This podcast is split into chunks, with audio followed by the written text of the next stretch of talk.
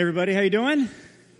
Good, good, good, good, good. Hey, um, today we're going to be in Mark 15. If you want to go ahead and grab your Bibles, then uh, turn to Mark 15, whether that's printed or electronic. Um, if you don't have a Bible, they're out in the lobby. You can grab one, take it home with you. We want you to have a Bible. We want you to bring your Bible with you. You may have like eight at your house, like on a shelf, right? We want you to bring one with you when you come to whatever group, a small group, to a life group, to a study, to worship service, whatever it is. Bring your Bible with you because we use them. We study from the Word of God, so that's really important. So go ahead and turn to Mark 15. We'll get there in just a second. Um, if you don't have one of these in your yard, and you have a yard, why not? Unless you're a homeowners association or something says you can't do it, we still have a few of these left. You can take one, they're free, pop it in your yard. It gives people an opportunity to, to get connected, to discover, but way more importantly, to maybe get connected to Jesus for the first time. So take one with you, keep them. We're going to use them next year too. So just grab one and take it home with you. Um, we're talking about Easter today and next week. And obviously, Easter is, is just one of those great seasons. People really love it. Um, one of the coolest things about Easter is the surprise factor. Because Jesus was 100% dead, and then he was 100% alive. And that was a surprise. That was great news. Great news. Now, we've been asking a question the last couple of days, like on Facebook and things. What, what are some things about Easter that are surprising to you? Here's what a few people wrote. Joe said, I always wondered what the Pharisees were thinking or feeling when the sky turned dark. Can you imagine that? That would have been incredible. Jenna responded, The temple curtain tearing from top to bottom always leaves me surprised because it happened at that moment. I wonder what the people in the temple thought and the sound the fabric tearing would have made. Kim asked, I always wonder what the guards thought after witnessing all of this. Did it change them in a positive way? Did they believe? How was their life after this? Those are some great thoughts and observations, and we want you to join in the conversation. So, on the back of your worship guide, there's are, there are some ways you can get connected. If you're using the YouVersion Bible app, then there's a question on there that says, What's something that's surprising about Easter? You can answer that, and we will get those answers back, and we'll put some of those together. We'll use them next week. Just want to be thinking, what are some surprises? Shocking things that come from Easter. There are shocking things that happen all the time. All the time. Uh, some of them are good, some of them are bad. Now, my family tells a story uh, that I was involved in, although I was pretty young. I was three. I don't really remember it well. But evidently, this is how it happened. My mom and I were at the local beauty parlor, and uh, this is an actual picture from 1968. Everything was in black and white. There was no color in the world. I mean, not just in the picture. So I was three, and my mom and I were in this uh, beauty, beauty parlor. And I don't know if you understand this, but as a three year old, especially as a three year old kind of ADD boy, um, I didn't know how to spell this word, but it was absolutely B O R I N G. I mean, it was boring. However, on this particular day, two things caught that three year old's attention. One was there was a lady who was large. I don't know how else to say it. She was kind of big, and um, that was evidently somewhat fascinating to me. The other thing that was somewhat fascinating to me, uh, again, back in this era, you could smoke anywhere all the time, right? Except in worship services, of course. But people smoked all the time everywhere. And this lady was in the salon smoking in one of these, uh, what are those things called? Dryers, yeah. And getting her hair done. And I was so fascinated by this not only was I watching, I had to provide some commentary. And so I said, Mommy, Mommy, look at that fat lady. Mommy, look, look at that fat lady smoking. Mommy, she is blowing smoke out her nose holes. Mommy, let's just sit here and watch the fat lady blow smoke out her nose holes. I didn't just notice it, I declared what I thought was going on. You know, wow, what a wonderful event for my mom. Sorry, mom. She's one of four people that listen to the sermons later. Uh, she was surprised by that. Again, surprises happen all the time. All the time.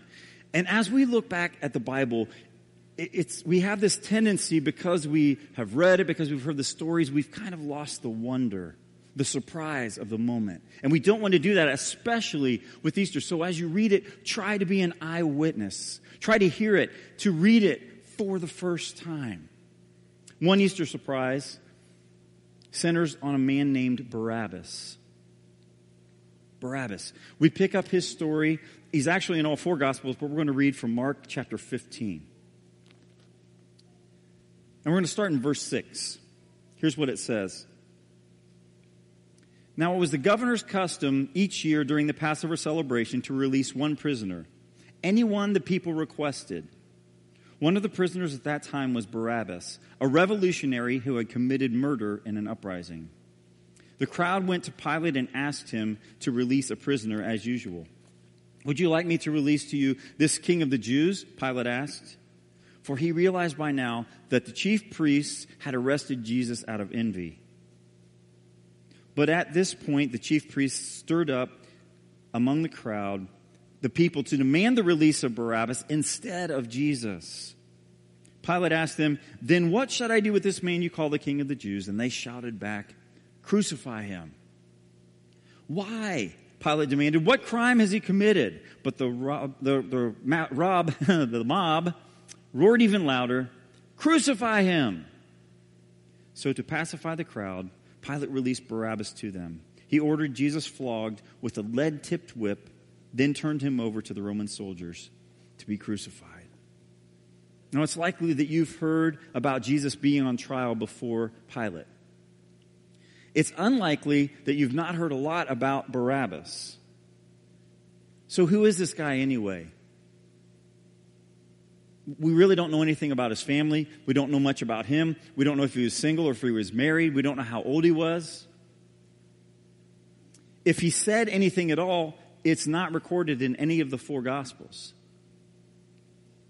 Yet, his story is recorded in all four Gospels, and there's a short section in the book of Acts about him. And there are about 40 verses, almost 40 verses in the New Testament talk about this man named Barabbas.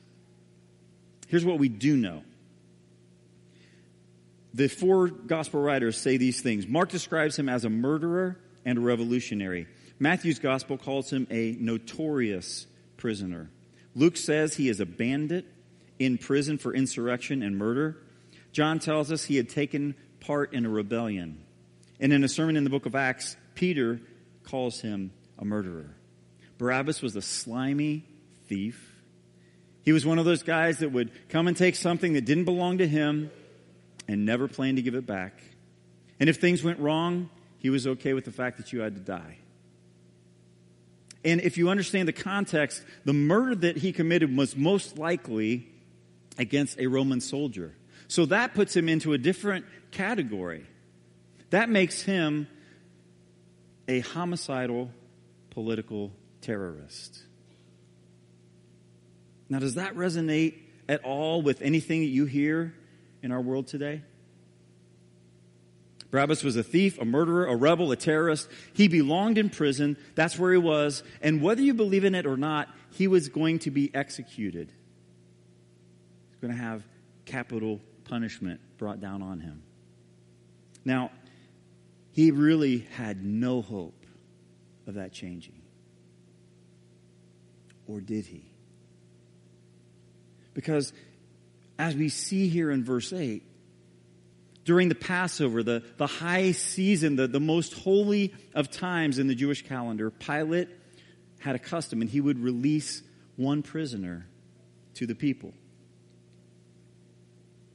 Now, he didn't do that because he was like a super nice guy, was all about compassion.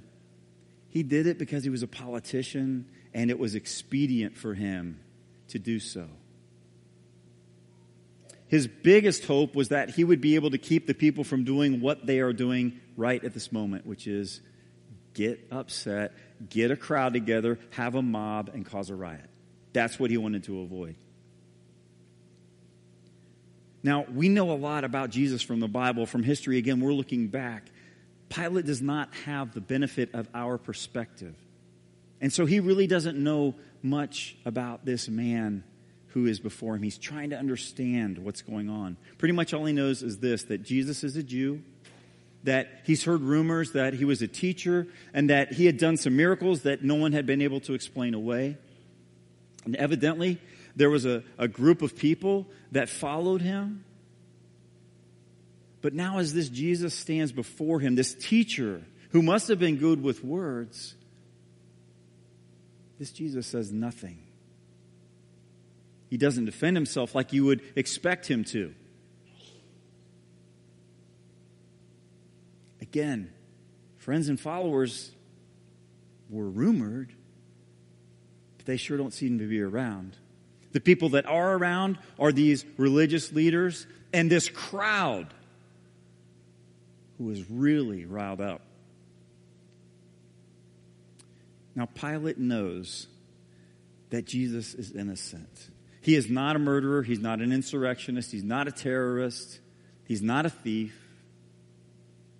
As far as Pilate's concerned, there's absolutely nothing that Jesus has done that is worthy of death. In fact, in John's gospel, three times he says, I find him not guilty. But Pilate has a problem. If he sentences Jesus to death, he is condemning an innocent man. But if he releases Jesus, guess what? This very same mob has said they're going to turn on him and turn him over to the officials above him. And he's, he's afraid for his political, maybe even his physical life. So Pilate tries to get out of it altogether. Instead of making a decision himself, he says to the people, You decide. You decide. You people, you choose between an innocent man and a guilty one. You choose between light and darkness. You choose between good and evil. See, he thought for sure they would choose good. All four Gospels say that when Pilate offered the people a choice of releasing Barabbas or releasing Jesus, they chose Barabbas. In fact, in book of Matthew, this is what he writes. All the people answered, let his blood, the blood of Jesus, let his blood be on us and on our children. Those are shocking words. They want Jesus to die no matter what the consequences would be on them or even on their kids. So Pilate gives in. He orders Jesus to be crucified and he sets Barabbas free. Pilate literally washes his hands and says, Hey, may his blood be on your hands and not mine. Pilate was just absolutely certain they were going to choose Jesus. But he was shocked by their decision. To have a murderer released into their community rather than a teacher and a healer. Now, that happened 2,000 years ago. But I wonder, does that ever happen today? Do you ever choose to release sin into your life rather than giving your life over to the Holy Spirit? Do you ever choose rebellion over obedience to Jesus? You ever choose to hate someone instead of loving and forgiving them? Let's be honest. All of us at times choose evil over Jesus. And at least in that moment, we don't really care what the consequences are. And we really aren't so concerned about any consequences that would happen to anybody else, including our children. Friday and Saturday, Discover had a wonderful marriage retreat and the people who put it together did a lot of work. And it was a real blessing to many people. And Teresa and I literally laughed a lot, and there were times when we didn't laugh so much. We even cried. But we grew together. The topics of the retreat were, were important, and they were sometimes challenging. We talked about finances and the decisions that we make, and relationships and the decisions that we make. We talked about communication. And you know, as we looked at the results of our behaviors, at times the, those results were kind of shocking. Now, ideally, that shock doesn't produce for us so much guilt. Rather, it produces an opportunity for the Holy Spirit to come in and say, here are some places this can improve. And that will not only benefit my relationship with Teresa and our relationship with our children and our relationship with God, it's going to benefit generation after generation. See, when we have to make a choice, the results of those choices have generational impacts at times. And we need to be very, very careful how we choose. For good or for bad, we can make a lot of difference in the lives of other people. It's shocking. Now, there's at least one more person who was most likely shocked by the events of this day, and that's Barabbas himself. Here he is. He's guilty. He's in prison. He's waiting to be executed. And as he sits in his chains, he hears a noise off in the distance, and it begins to grow. Gets louder. He can't tell exactly what's going on. The dialogue that he can't quite hear is what we've read. And if you piece it together from all the four gospel writers, here's a quick summary. Pilate has all the people in front of him and he says this, who do you want me, who do you want me to release to you? Jesus or Barabbas? And the crowd shouts in unison, Barabbas! And then Pilate asks, okay, then what should I do with Jesus? And the crowd answers in unison, crucify him! Now, this is a bit of speculation, but it seems plausible that Barabbas, as he is in this prison, hearing what's going on, not being able to quite understand, this is maybe what he heard. He heard rumbling and murmuring in a crowd, but words he couldn't understand. And then all of a sudden he heard a, a crowd shout in unison, Barabbas! and then more mumbling and murmuring and words that were unintelligible. And then in a moment of clarity and unison, the crowd shouted, Crucify him! It's plausible that what Barabbas heard from his prison cell was his name, Barabbas, and crucify him. Now, whether that happened or not, the reality is the same. He knew he was going to die. And when the prison guard came and opened the cell, Barabbas must have been terrified. Roman crucifixion was, to date, the most painful way to die known to man. And that's where he was headed.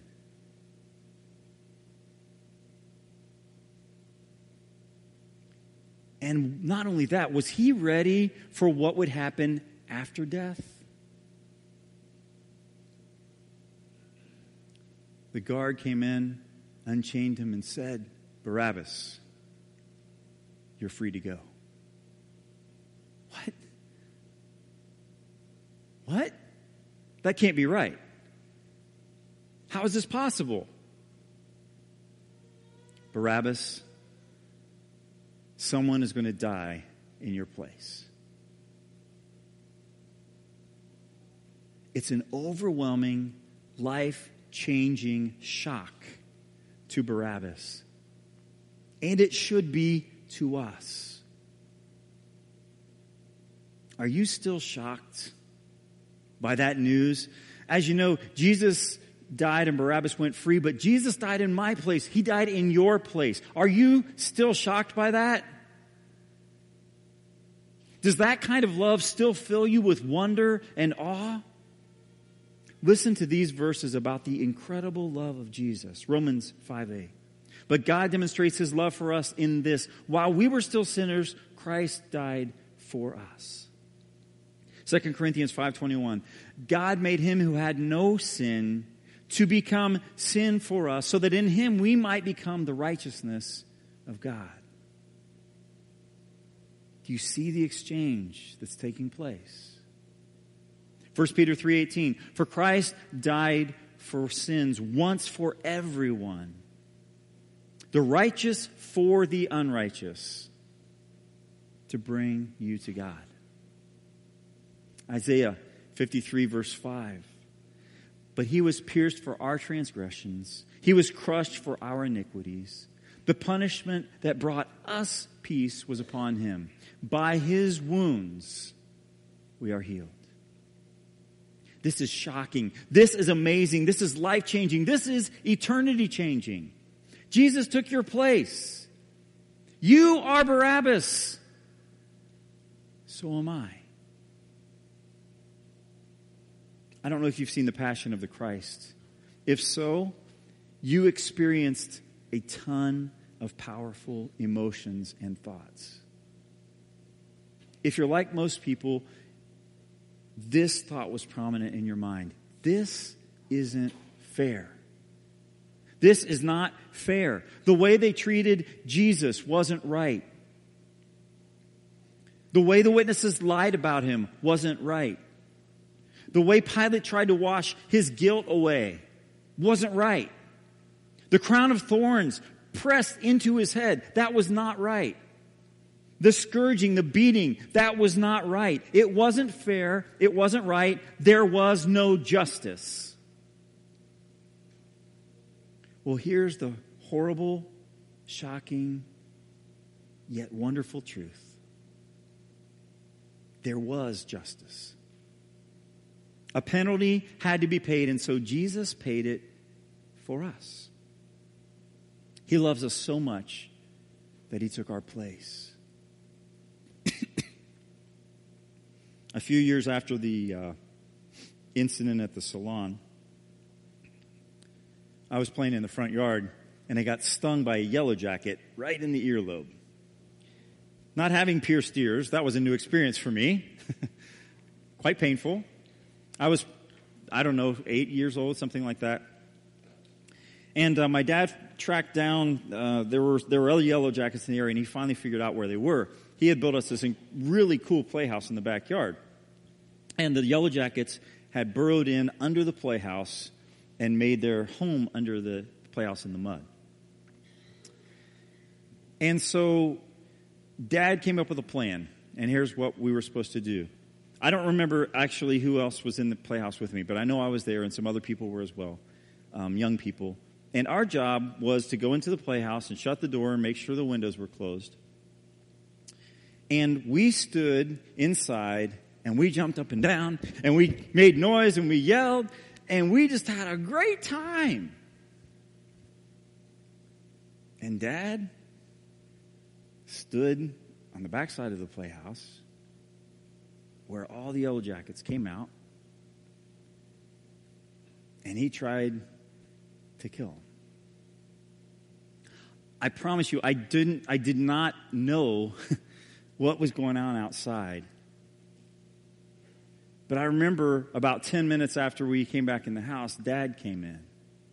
And his legs were swollen. He had all kinds of stings on his legs. And that's when it hit me whoa. While I was having fun and jumping up and down and making noise, Dad was outside taking the sting for me. That's the kind of love that Jesus has for us. O death, where is your sting? O grave, where's your victory? Jesus took the pain. He took the sting of death on our behalf. He went to the cross and he took all of our sins and put them on himself. And he was separated from God the Father so that we would never have to be separated from God the Father. Barabbas is the only physical person in history who can say, you know what? I was condemned to die, but Jesus took my place. But every person who calls on the name of Jesus, who recognizes that He is the Lord, that they can't do anything on their own to get back into a right relationship with God, every single one of us can say, I was condemned to die, but Jesus took my place. Amen? Because Jesus died, we can live. You know, the crowd had a choice to make that night. They did not choose Jesus. I really do not know if there's anyone in this room who has not chosen Jesus, but you need to. He is your hope. He is the one who died so you would never die. He is the one who separated himself from God the Father so you would not have to be separated. That's the kind of love our Jesus has.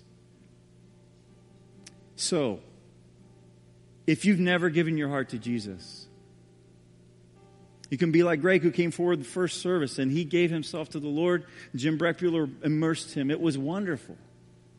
We didn't know that was going to happen, but you know who did? The Holy Spirit. God knew. And he was calling that young man, and he responded. Maybe God is calling you. Maybe you've never responded. Why not today? Maybe you just want to come forward for prayer. Maybe you need to talk about what it even means to, to give your life to Jesus. We can, we can have that conversation with you. Or maybe you're already a Christian, you've been immersed, you've given your life to the Lord, you've been living for Him, you've been associated with another body of Christ somewhere, but you've never made this your church home. We would invite you. We'd love to have you be a part of the team here, part of the family. Remember, Easter is full of surprises. And on that first Easter, the biggest shock of all was that a man who was 100% dead was then 100% alive. Jesus rose again. Amen. Amen. And because of his death and his resurrection, you have hope. You have purpose. You have joy in your life. We're going to sing a song, a powerful song, an opportunity to thank God for this love that He has given to us, this sacrifice of Jesus, this hope that we have. Would you stand as we sing?